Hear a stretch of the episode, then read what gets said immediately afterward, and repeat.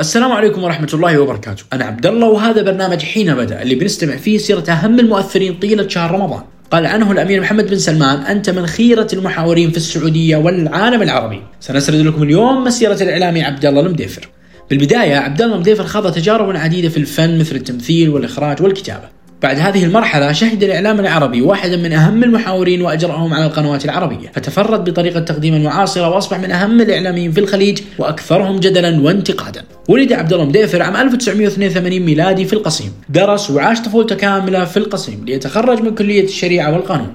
كان يطمح المديفر للعمل في هيئة التحقيق والادعاء العام، ولذلك درس في كلية الشريعة والقانون. أوجد عبد الله المديفر نفسه كإعلامي أكثر من ممثل أو مخرج أو أي مهنة أخرى. وفي عام ألفين وخمسة قال المديفر أنه سيقدم برنامج حواري ناجح في عام ألفين وثلاثة عشر، وبالفعل كان ذلك في عام ألفين وأحد عشر. وتابع مسيرته الحوارية الناجحة إلى عامنا هذا. وصرح عبد الله المديفر أن مجموعة روتانا بمنابرها المتعددة أعطته سقف أعلى ومجال أكبر من مجموعة الإم بي سي، إلا أنه لا ينكر الجماهيرية الكبيرة التي أعطته إياها قناة الإم بي سي. وفي عام ألفين وتسعة عشر عندما كان يقدم عبد الله المديفر برنامج الليوان، كان من المخطط أن يكون أحد ضيوفه الإماراتي وسيم يوسف، إلا أنه فاجأ جمهوره باعتذاره عن هذا اللقاء بسبب اضطراره للسفر من الرياض وعدم قدرته على الظهور في البرنامج. إلا أن المديفر رد بتغريدة اعتذر فيها للجمهور عن إلغاء هذه الحلقة. شار بتغريدته أنه كان مخطئا باختيار ضيفه، ورغم أن المديفر حذف هذه التغريدة إلا أن حرب التغريدات لم تتوقف بين المديفر ووسيم يوسف.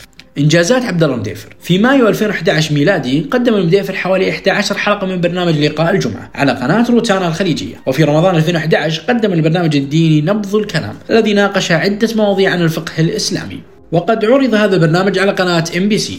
وفي رمضان ألفين واثني عشر بدأ بتقديم برنامج في الصميم على قناة روتانا وقناة الرسالة، وهو برنامج حواري جريء تعرض بسبب المديفر لانتقادات عديدة بسبب ضيوفه وجرأته في طرح الأسئلة والمواضيع. وفي أواخر عام ألفين وثلاثة عشر توقف هذا البرنامج بسبب حلقة أثارت الجدل. عاد عبد الله المديفر تقديمه في عام ألفين وخمسة عشر بذات الجرأة والقوة، حتى توقف هذا البرنامج نهائيا في نفس العام.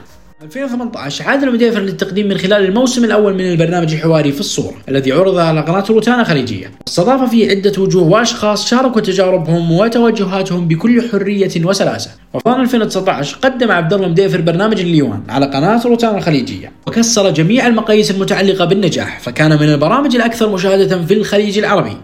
ختاما أشكر لكم حسن استماعكم، وأتمنى أن الحلقة نالت على رضاكم.